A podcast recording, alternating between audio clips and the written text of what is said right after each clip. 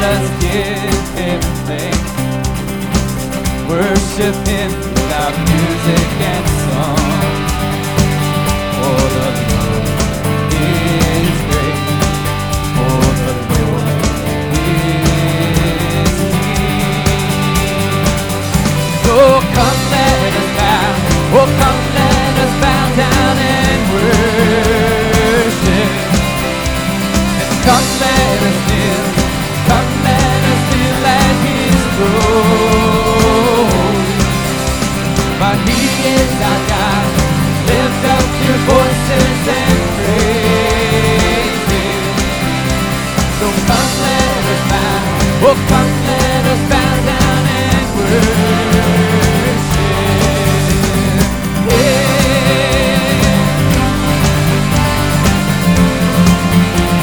Behold the earth. Behold the earth in His hand. Bounds and beasts belong to Him. Let's see it all of the land.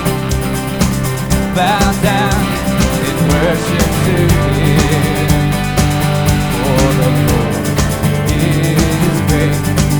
For the Lord is King.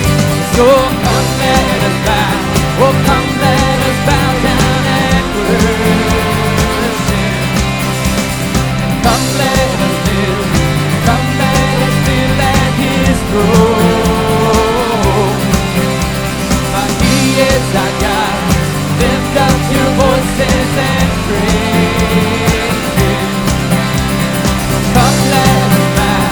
Oh, come, let us bow down and worship Him.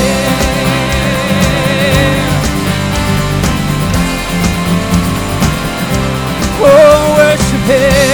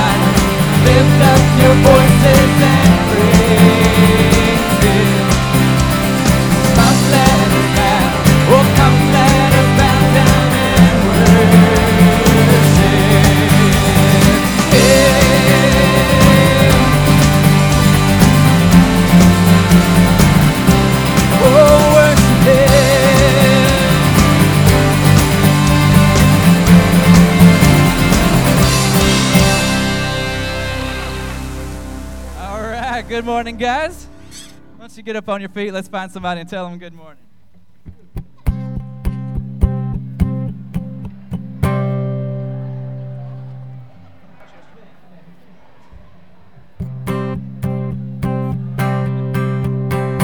Bring your tithe, bring your shame, bring your guilt, bring your pain. Don't you know that's not your name? Always be much more than me. Every day I wrestle with the voices that keep telling me I'm not right, but that's alright, 'cause I hear a voice that calls me today with all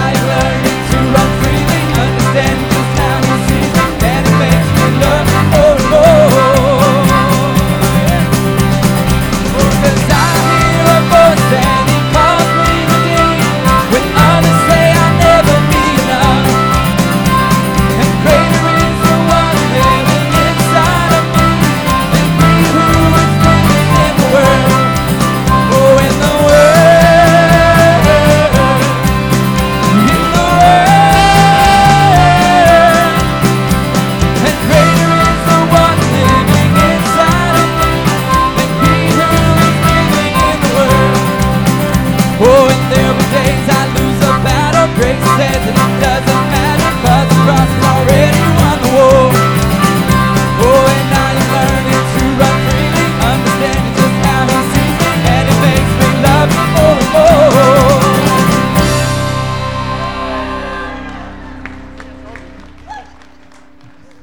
and more. I love it. I love it. I love it. I love it. Yeah. Good morning. How are you guys doing today? Yeah, this is awesome.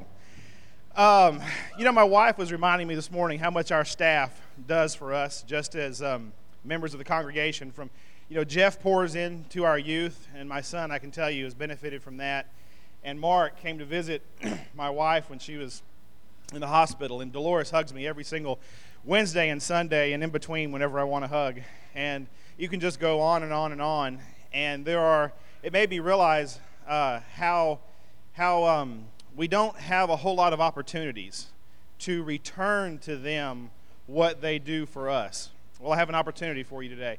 For the last few weeks, we have been talking through this white envelope that was inside your worship guide.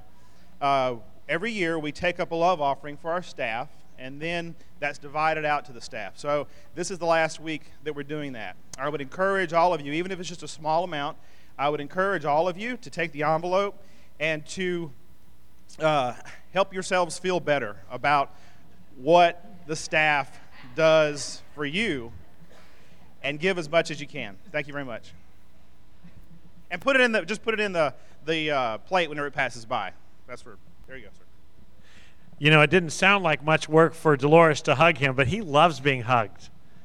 Hug Kip a lot. Kip loves being hugged. And make yourself feel really, really good. I'm just kidding. Hey, if you would take your worship guides, let's look at a few things that are coming up. Welcome to Carpenter's Way. It's warm in here. I want to thank those of you who came to our open house yesterday. We had a wonderful time. I know other parties were going on, and the Panthers were playing, and lots of stuff going on. But for those of you who came, we had a really good time, and thank you for taking time out. We have we've planned a lot of Christmas stuff. Christmas is a time of year, and I know it's really busy. But if it wasn't busy, it'd be depressing. You know that. So it is wonderful to have a busy schedule during this holiday season. And one of the things we try to do as a church is make sure that we get lots of opportunities to hang out together. Our next one is actually this coming Friday night at the Pines Theater in downtown Lufkin. We have rented that place out, and we're going to be showing the movie The Santa Claus, that great Christian bastion of truth. And we're going to have, on top of it, as a way to encourage one another, an ugly sweater contest. So if you're not entering that, do not wear a sweater, because you could win or lose however you see it. Because some of you are wearing sweaters that you should not have worn for many, many years. Having said that, wear it and you might win. But that is this coming Friday night. And the information is in there, 7 p.m. at the Pines Theater. And we're going to watch the movie together. It's free. There'll be popcorn available. That'll cost you a couple bucks or something like that. But we'd sure love to have you join us. And if you want to bring folks, the theater only holds like 350 people. So the first 350, if there's that many that come. But it's such a cool place downtown Lufkin, the lights and everything. It's just going to be a festive night. And I was going to invite you all over to my house for a movie, but I figured you couldn't fit in my house. So that's why we rented that. And again, we'd love to have you. If you have grandkids that you want to bring them, and we'll have a wonderful time together. You can read everything else in there. There's actually stuff coming up at the beginning of the year. Also, let's see, what did Alicia have something here? 17th. 11 to noon. Oh, is the Happy Birthday Jesus party. Is there anything you want to say about that? Why don't you come up here and talk about your activities? While she's coming up on December 24th this year, we're going to have our Christmas Eve candlelight service. We're going to do it on the 24th. That's a joke I make every time I announce it, so please laugh, because that's funny. Or I will preach 15 more minutes longer. Thank you very much. Thank you, Pastor Mark. This coming Sunday during the Bible study hour from 11 to noon, we're going to celebrate what Christmas is all about, the birth of our Savior. Infant through 5th grade, we'll have a craft. goodies, sing happy birthday to Jesus, cupcakes, goodie bags, the whole thing, a lesson. So we're going to pack a lot into the hour. So kids, come out, grandkids, just y'all come on. We'd love to have you. So that's next Sunday. And then the following Sunday is our family Christmas in the morning. What that is we have an hour to an hour and 10-minute service in here with all the kids in here. And we sing a lot. There'll be a sketch. It's not a normal Sunday morning service. It is a wonderful celebration of the anticipation of the birth of our Lord. And then Sunday night at 6 o'clock to 6:30, we'll have our candlelight service. So the 24th, it's really cool that... Christmas Eve falls on a Sunday this year because it gives us an opportunity to celebrate and anticipate together. So that's the next couple weeks. Again, Friday night movie night. Sunday is a kids' Happy Birthday Jesus party. The following Sunday will be all of our Christmas Eve stuff, family Christmas in the morning. And so take note of those things. Be involved. Bring people. It's just a great time to celebrate our Lord and Savior, Jesus Christ. I'm going to ask our ushers to come forward at this time as we prepare for our offering. For those who are visiting, this is not for you to give. This is for those who attend here regularly. Our offering supports missions. We participate with the Southern Baptist Convention. They have about 9,000 missionaries globally serving the Lord. And we have adopted about 15 missionaries independently of them that we support regularly through our offerings, and we take care of the expenses here. So that's what our offerings go towards. And again, if you're visiting, please don't give. This is for those who attend here regularly. We're just glad you're here. Lord, we love you, and thank you for this season that allows us to celebrate your birth, and it is an exciting season. We love the music, and I'm even thankful it's cold this year. It feels like Christmas, and we're so appreciative of all you do for us, and such a beautiful sunny day today, Lord. We had snow a couple days ago, and you're responsible for all of that, too. You are responsible for all that. We're so busy looking at our next big event that sometimes we forget to thank you for the little things you do. And yesterday was so celebrant in this community. It was so much fun between private Christmas parties and people shopping and the Panthers playing. It's just been a great weekend. And Lord, we love you, and we want to thank you for being the King of the universe and the little things too. And so, Lord, as we turn our face away from the business of life now to you and to what you have done on our behalf, and we pray you'll teach us some things this morning from the songs, from the scriptures we look at. Make us more like you. I pray you'll bless our time. For those who are not able to be here this morning, we got folks that are sick and some traveling. We pray you be with them and keep them safe. Father, I pray you'd heal those that are ailing. And Lord, I just pray that the next couple weeks in our lives as your kids would be a royal party at the birth of the King of Kings. We love you. Thank you again for this morning. In Jesus' name, amen.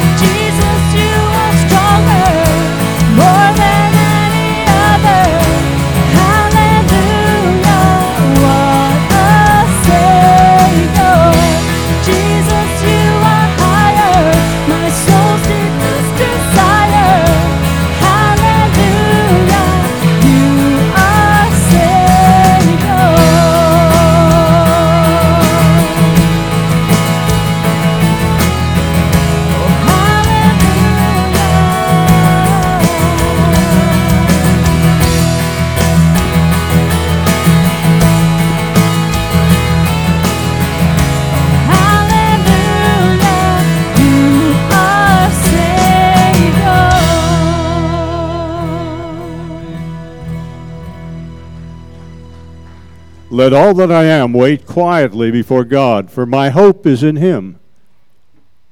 He alone is my rock and my salvation, my fortress, where I will not be shaken. My victory and honor comes from God alone. He is my refuge, a rock where no enemy can reach me. O my people, trust in him at all times. Pour out your heart to him, for God is our refuge.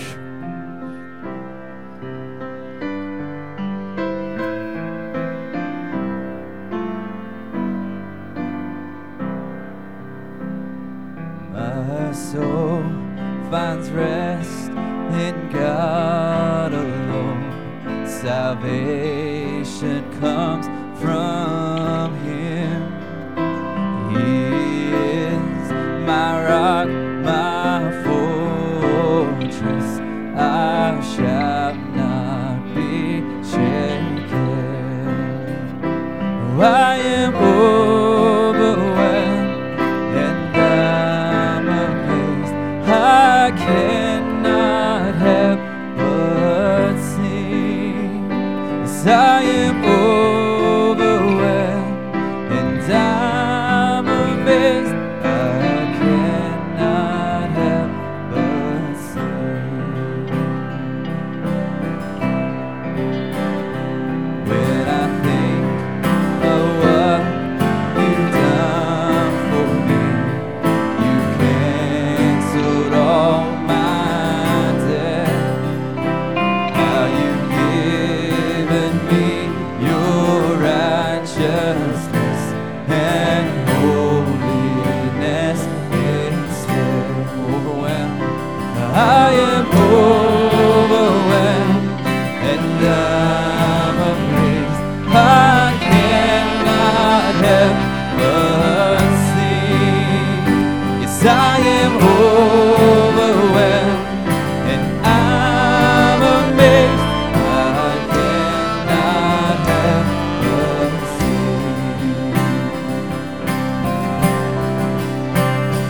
see. Could it be the Lord of all the earth loves me just as I am? Enough to crush his only son, so I could come to him. Oh, I am overwhelmed and I'm amazed. I cannot help but see. Yes, I am overwhelmed and I'm amazed. I cannot help but see.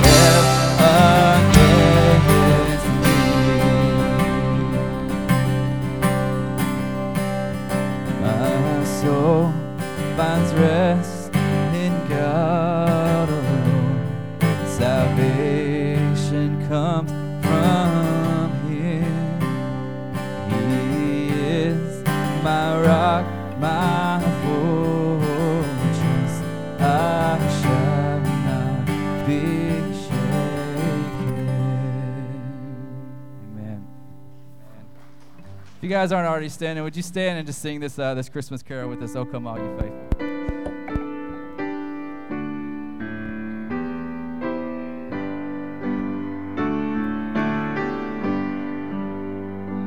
Oh, come, all ye faithful, joyful and triumphant. Oh, come ye to Bethlehem. Come and behold.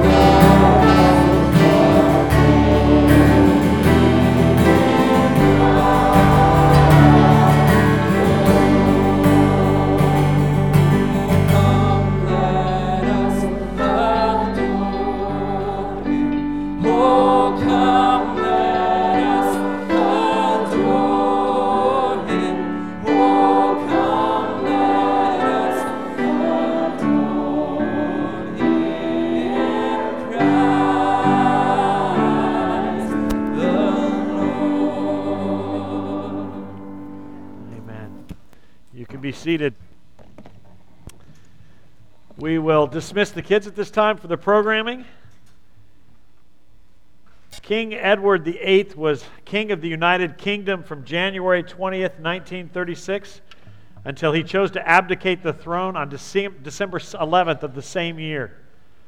Edward had been named the Prince of Wales on his 16th birthday, 9 weeks after his father was made the king.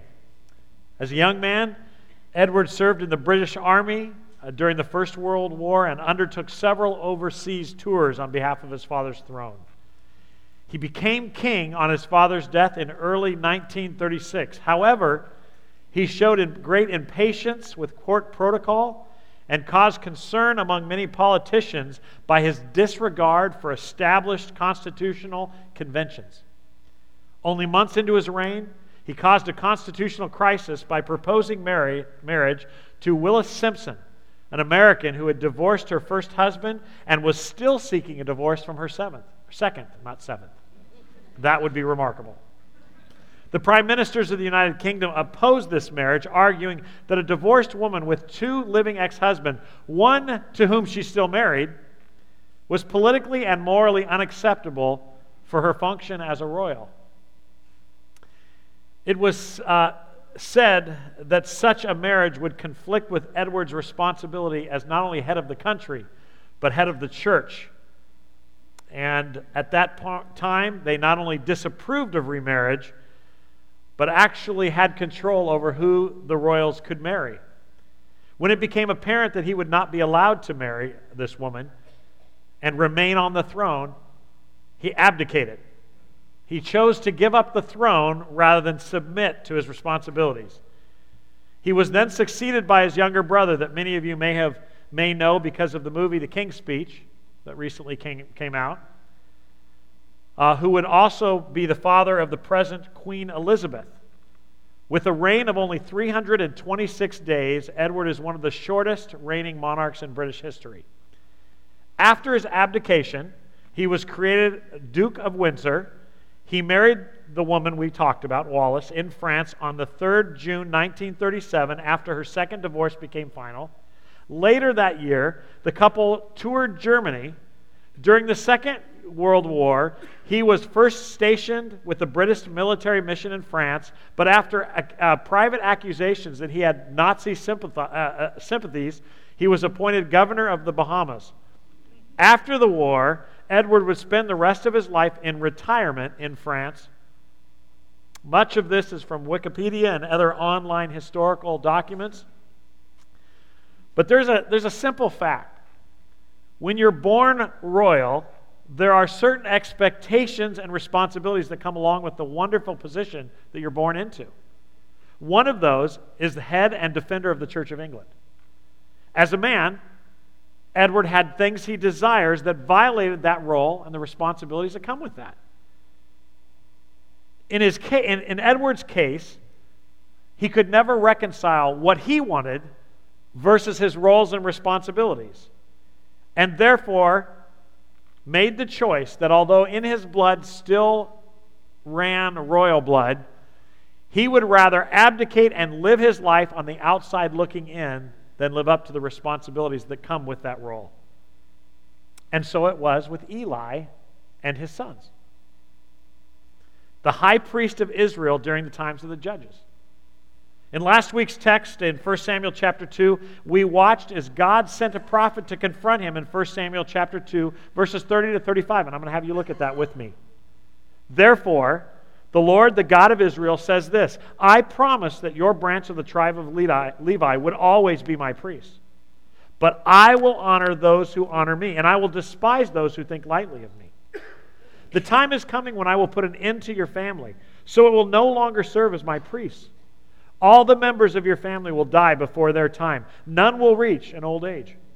You will watch with envy as I pour out prosperity on the people of Israel, but no members of your family will ever live out their days. The few will not cut off from serving at my altar will survive, but only so their eyes can go blind and their hearts break, and their children will die a violent death. And to prove that what I have said will come true, I will cause your two sons, Hophni and Phinehas, to die on the same day. Then I will raise up a faithful priest who will serve me and do what I desire. As a servant of the Most High God, both Eli, God's high priest, and his sons, who functioned as priests, were tasked with the responsibility of mediating between God and people. That was their responsibility. Until God would send our ultimate high priest, Jesus Christ, on that first Christmas day. This was the role of the high priest and his priests. And this wonderful calling, which had many wonderful benefits. In fact, one of the things we didn't talk about in 1 Samuel chapter 2 last week is one of the things the Lord says to him is, you've enjoyed what I've given you. In fact, he refers to Eli and his sons as fat from the blessings of God. There's a lot of good stuff that come with being the king of England. A lot of parties, a lot of respect. There's a lot of cool stuff that comes with being God's priest. But the problem was, there was a conflict in their hearts between what they enjoyed and the responsibilities that came with that. In other words, The priest was to practice what he preached. Now, again, to put some context to this, in the first chapter of Samuel, you remember Hannah wanted a baby really bad. And so she comes to the tabernacle with her husband, and she prays, alone. And as she's praying, she's crying out. And Eli recognizes that she's not even saying anything. So his first assumption is she's drunk, remember? And he confronts her on it. So we have an Eli who's willing to make sure that everybody else is living by the expectations of being in the place and acting a certain way, until it came to himself and his kids. So the laws for both King Edward and Eli were good for everybody but themselves. And that wasn't acceptable to God, because they took God lightly, is what it says in chapter 2. And because we saw that God told Eli that he honored his sons more than God, because the boys were stealing the offerings brought by people to the Lord and seducing Jewish women who came to offer sacrifices, God was now going to remove them from the position they basically had already abdicated. Like King Edward, Eli and the boys wanted the privileges and benefits of being royal without themselves being willing to submit to the very same expectations and laws that were being tasked to uphold. Let me be clear. Not everything, if you watched The Crown or Queen Elizabeth or any of the stories, there's a lot of stuff that stinks about being a royal. But there's a lot of cool stuff too. There was a lot of great stuff about being a priest or a high priest of the King of Kings. But there's a lot of stuff that's difficult. But you have to choose. You get to choose. And so God promised to replace Eli and his heirs from the priesthood and would raise up another. Which takes us into the very next verse, 1 Samuel chapter 3, verse 1, which is today's text. Meanwhile, I love that. It's all over this book. Meanwhile, back at the ranch, meanwhile, that means while all this mess is going on, the boy, very important, the boy Samuel served the Lord by assisting Eli. Now in those days, messages from the Lord were very rare and visions were quite uncommon. A couple important details as we jump into this. First, tradition, not scripture, but tradition teaches that Samuel was about 12 years of age at this time. Do we have a 12-year-old young man in this room? Anybody 12? We don't have any 12-year-old boys in this room? They're like that. They're about that tall.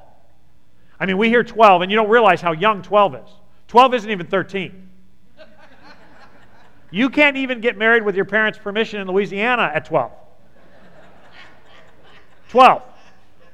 12-year-old boy. Secondly, for centuries now, apparently, God had rarely visited his people on a supernatural encounter that we sort of think happened nonstop.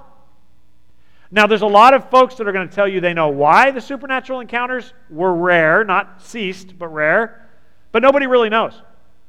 Throughout history, if you study the scriptures consistently, you'll find that there are periods of time where God is more active in a supernatural way and sometimes less active. And this is one of those periods in time when he was less active. In that time, in those days, the passage says, messages from the Lord were very rare and visions were quite uncommon. Verse 2, one night, Eli, who was almost blind by now, had gone to bed. The lamp of God had not yet gone out, and Samuel was sleeping in the tabernacle near the ark of God. Suddenly, the Lord called out, Samuel. Yes, Samuel replied, what is it? And he got up and he ran to Eli. Here am I. Did you call me? I didn't call you, Eli replied. Go back to bed. And so he did. Then the Lord called out again, Samuel. Again, Samuel got up and he went to Eli. Here I am. Did you call me? I didn't call you, my son, Eli said. Go back to bed. Couple things. This voice that Samuel hears is not a vision. It's not a dream. It's audible. Referring to the fact that the candle had not gone out, it was Samuel's responsibility to make sure the oil in that lamp stayed in there so that it would continue burning. The reason that we're told in this text that it hadn't gone out is so that there's no confusion that it could have been somebody else. In other words, there was light where he's sleeping.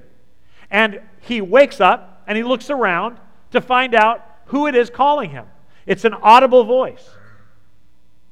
Why wouldn't a boy who had been assisting the priests in their duties recognize the audible voice of God? Now remember, this is Old Covenant.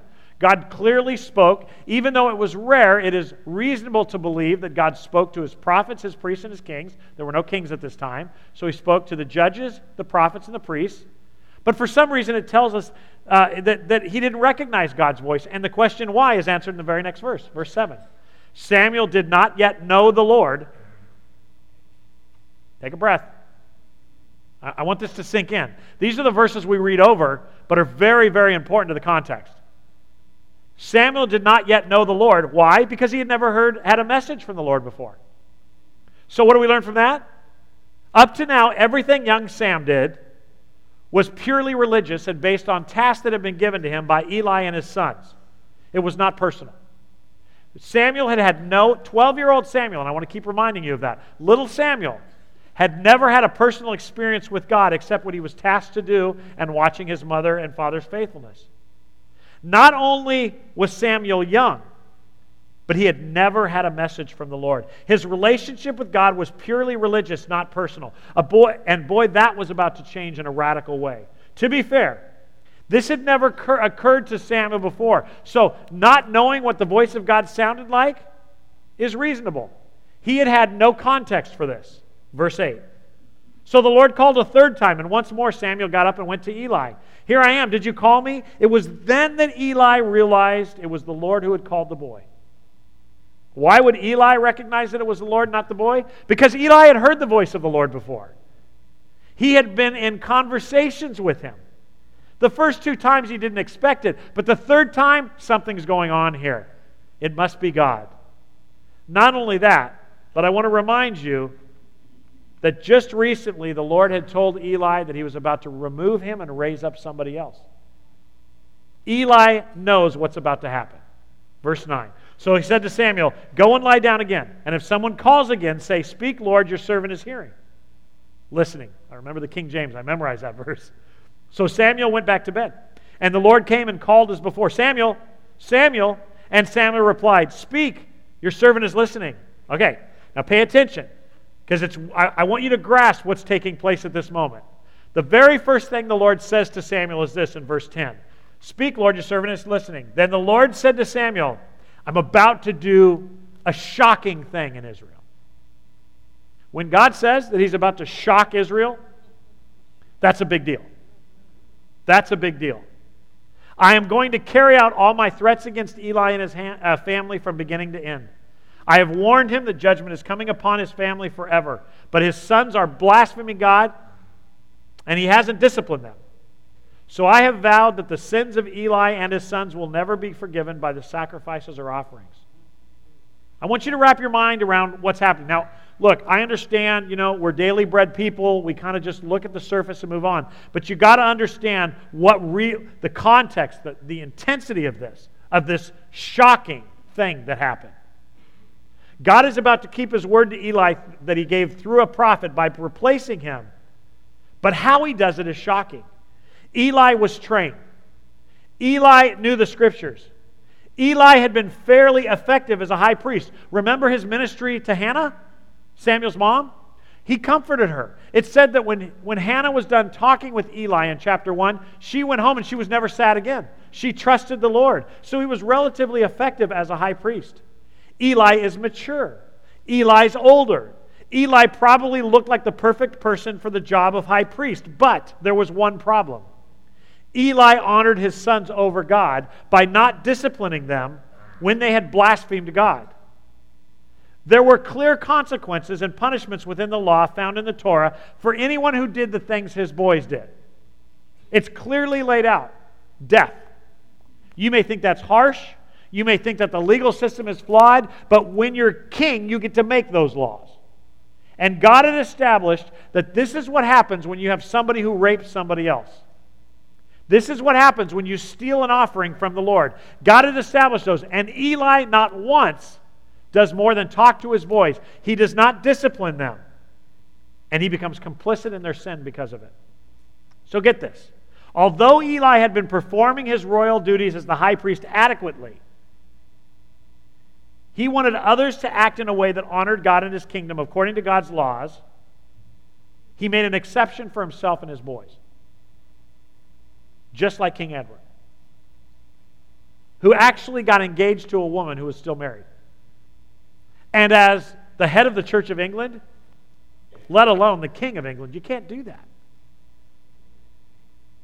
God's response to that, 1 Samuel 2:30. I will honor those who honor me, and I will despise those who think lightly of me. God chose to replace Eli, and the shocking part is who he chose to replace him with. An old man who's now going blind and at the end of his ministry is replaced with a 12-year-old boy who had never, ever heard from God.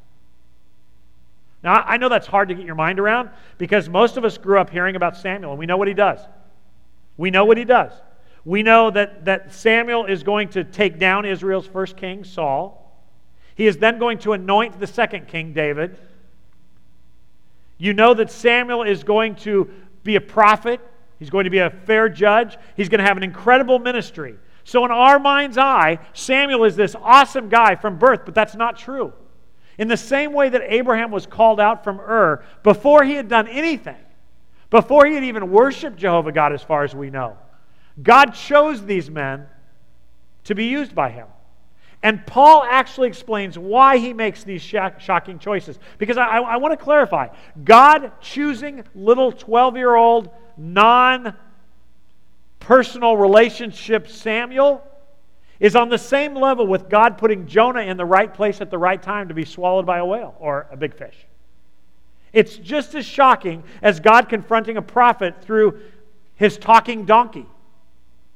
It's just as mind-boggling as God taking a no-name couple in a no-name town that they are constantly mocked over to be the parents of God on this planet. It's remarkable. And God explains why he does these things, makes these shocking choices, through Paul in 1 Corinthians 1, 27 to 29. God chose the things that the world considers foolish in order to shame those who think they're wise. And he chose things that are powerless, here's the reason, to shame those who are powerful. God chose things despised by the world, things counted as nothing at all, and used them to bring to nothing that which the world considers important. And as a result, no one can ever boast in the presence of God. The truth is, you can't say how good you are. Eli and his boys were functioning in a way that kept the tabernacle functioning. People like Hannah and her husband kept coming year after year to worship. They were fairly effective, even if they were ungodly. But God is about more than functionality. God is about himself, and that's shocking to people.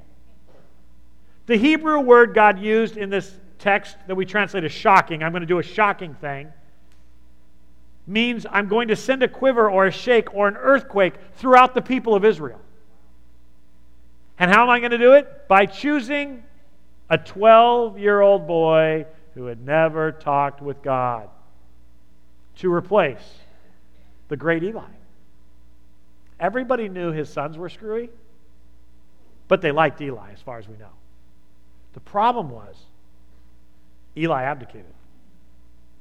So God, in a huge statement of authority and a show of power, chose this 12-year-old boy who had never encountered him to replace this man and his boys. You see, the problem was that Eli and his sons had forgotten that they served at the mercy of and under the authority of and on behalf of and empowered by the King of Kings. This fact, this shocking fact, isn't just true of Samuel or Jonah or a donkey or a couple of no-name people from Nazareth. Look at 1 Corinthians 1, 24 through 27, a few verses ahead of what I just read you. But to those called by God to salvation, both Jews and Gentiles, that's you. Christ is the power of God and the wisdom of God. The foolish plan of God is wiser than the wisest of human plans, and God's weakness is stronger than the greatest of human strength. Remember, dear brothers and sisters, if few of you were wise in the world's eyes, or powerful or wealthy when God called you. Instead, God chose things the world considers foolish in order to shame those who think they are wise. I know you know these verses, but do we really grasp the shocking truth that is found in the fact that God has chosen us among all the people he could have chosen? Us to glorify himself, to make us royals. You see, I think that we sing songs. Like this morning, do you realize you sing to God that he's the king? We like that he's our daddy because we like the mercy that comes with the daddy.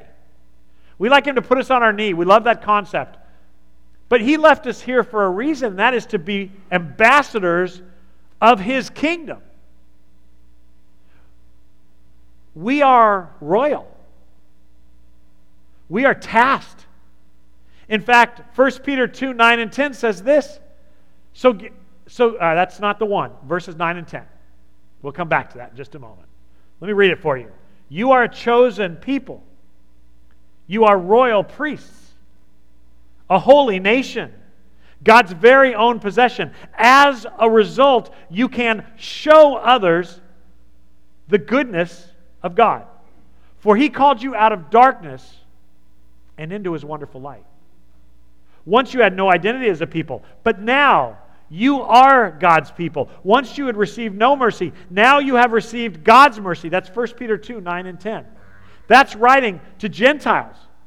That's writing to us. We are a royal priest. Just as shocking as the big fish or the talking donkey or the young girl named Mary or a 12-year-old boy named Samuel, just as shocking is that the King of the universe called us, Gentiles in East Texas, to be his royal priests. You are royal, and with that comes responsibility. We have responsibility. Responsibility that God takes seriously. Responsibility that is going to surely go against what we want at times. Maybe a lot of times. King Edward chose his wants over his royal responsibilities. And it's funny, because when you watch The Crown or you read it, your heart sympathizes with him. That must be really rough. If you've seen The Crown, there's dozens of times where you see Queen Elizabeth looking out the window as her husband goes to play. You feel bad for her. It must be lonely. But it's still her task. It's her task. And so is Christianity. For the past 80 years, we've been trying to marry godliness with the world. How can I be more sensitive to the sinfulness or whatever? How can I be more hip, more accepted? And we keep trying really hard to marry worldliness with the world, with godliness. And the truth is, we're supposed to stand out. You know who did an awesome job with this past year and was mocked for it? Our vice president. No matter what you think of the president or the vice president, this last year he took a stand that he would not be alone with another woman for lunch. Remember that? And everybody mocked him for it, including some of the Democrats that have just resigned. He seems like a genius. But are they hailing him? No. Because his morals don't come from Washington or LA. They come from God. Would it be convenient for him to have lunch with women and meet with them alone? Of course it would. Was it wise? Yeah. And you may not even agree with that standard. You may think that's silly. That's fine. But God has asked things from us that go against what's convenient. And that's just how it is as a royal. That's just how it is. And when we decide to feed our flesh, knowing what God wants from us, we choose to honor ourselves and our children more than we honor God. And that was the sin that removed Eli and his boys. That was the problem. In fact, the context of 1 Peter chapter 2, 1 Peter 2, 1 to 5, so get rid of all evil behavior, be done with all deceit, hypocrisy, jealousy, and all unkind speech. Like newborn babies, you must crave pure spiritual milk so that you can grow into the full experience of salvation. Cry out for this nourishment now that you have had a taste of the Lord's kindness. You are coming to Christ, who is the living cornerstone of God's temple. He was rejected by people, but he was chosen by God for great honor. And you are living stones that God is building into a spiritual temple. What's more, you are his holy priests. Why does this matter? Why does he have to write this? Because your flesh, my flesh, wants my flesh. It wants acceptance. It wants love. It wants to be hip. It wants what it wants, just like yours does. And I have to decide as a royal priest what's more important. I have to choose to do that which goes against what my flesh wants in order to honor the king, even if that means I'm lonely. Even if that means that I have to discipline my children in harsh ways, Eli. I have to value God over me. Or it's just a song we sang this morning. He is my king. Is he? Is he ruling? Do we mean these things? Or is this just, well, very Jewish of us? I mean, Eli and his boys were functioning. But were they serious? I mean, so you're in a rough marriage. I don't like my wife. I deserve a better wife. Do you? My husband doesn't serve me like a godly husband should. I deserve to find a man. Do you? What do you deserve? What is it that will help you decide not to keep your royal responsibility? Edward really genuinely loved that woman. There was only one problem. She'd been married twice, and she was still married to her second husband. But he really, really loved her. You should be able to marry who you love. Should you? You see, when you were adopted, you became royal. Well, I don't want to be royal. I just want to be saved. Now you're Eli. Now you're most of the church. Hey, in case you're not clear, nobody wants to go to hell. Nobody wants to be on the wrong side of divinity. Nobody wants to have God mad at him. Most of us just want to find out how far we can push that line. That's why we study divorce, isn't it? So what kind of divorce is acceptable to God? God hates divorce. I know, but if my wife did this and this and this, would it be okay? It's not about what's okay. It's about being royal. We are royals. And that means we are to do more than simply talk like royals. We're to live like royals. There will most certainly be things that we want that God doesn't want for us. But as a royal, we choose God over ourselves and our feelings and our comfort and our fear. We don't just proclaim kingdom values. We live them out even if it costs us. You know, I like the pastor that was all about grace. I like him better. He's nicer. I'm still all about grace. To be true, even with Nazi sympathies and living out his days in Paris, Edward was still royal. Nobody said he wasn't a royal bloodline. He just abdicated. So he lived out his days longing for what he once had and maybe wishing he'd have done it differently. How about us? Isn't that exactly what we feel at times? There's a direct correlation. There's a lot of Christians who walk around and say, I don't have the peace and the joy of the Lord. Well, you've been married 13 times. What, you think I'm going to hell because of that? I don't. You can be a child of God and married 24 times. 14. You can be married 62 times if you want. But the question isn't what you want. It's what honors God. And you know what the truth is? You shouldn't have a pastor who's had multiple affairs. Not that God doesn't love him and he doesn't have a talent or a gift. But the truth is, there are certain things you give up to shepherd a flock. One is beating your wife. You give that up. Well, nobody should ever beat their wife, especially a member of the clergy. The truth is that in God's economy, I'm no more important than you are. And if you go around cutting people off and flipping them off in traffic, but you have a fish on the back of your bumper, you're not a good testimony. You're not acting royal. And you have been sidelined. If you want the joy of the Lord and the experience of His working in your life, you're going to have to live like a royal because the two go together. Are you going to be lonely? Maybe. Some of you are single and you're struggling with singleness. I just want to be married. What if God doesn't have that for you? Well, why would He do that? I don't know. I don't know why God would do that. Why would God use a 12-year-old boy? Why would God do that? Why would God choose any of us? Because He's God and He has a plan. And in that plan, He glorifies Himself. I don't even always understand how He glorifies Himself. It is an amazing thing that we have been called to do. And as you look at these characters of Scripture, you realize, especially in 1 and 2 Samuel, you're going to see people who are very, very devoutly religious, but they are not committed to God. And this is what that looks like. Eli and his sons are what that looked like. For Eli, It meant that he would have had to go to war with his priest's sons and discipline them for their blaspheming, but he chose not to. And so, because he abdicated his responsibility in the same way that King Edward had, he was removed, and God replaces him with a boy. Watch, verse 11 through chapter 4, verse 1. Then the Lord said to Samuel, I'm about to do a shocking thing in Israel. I'm about to set an earthquake in this nation.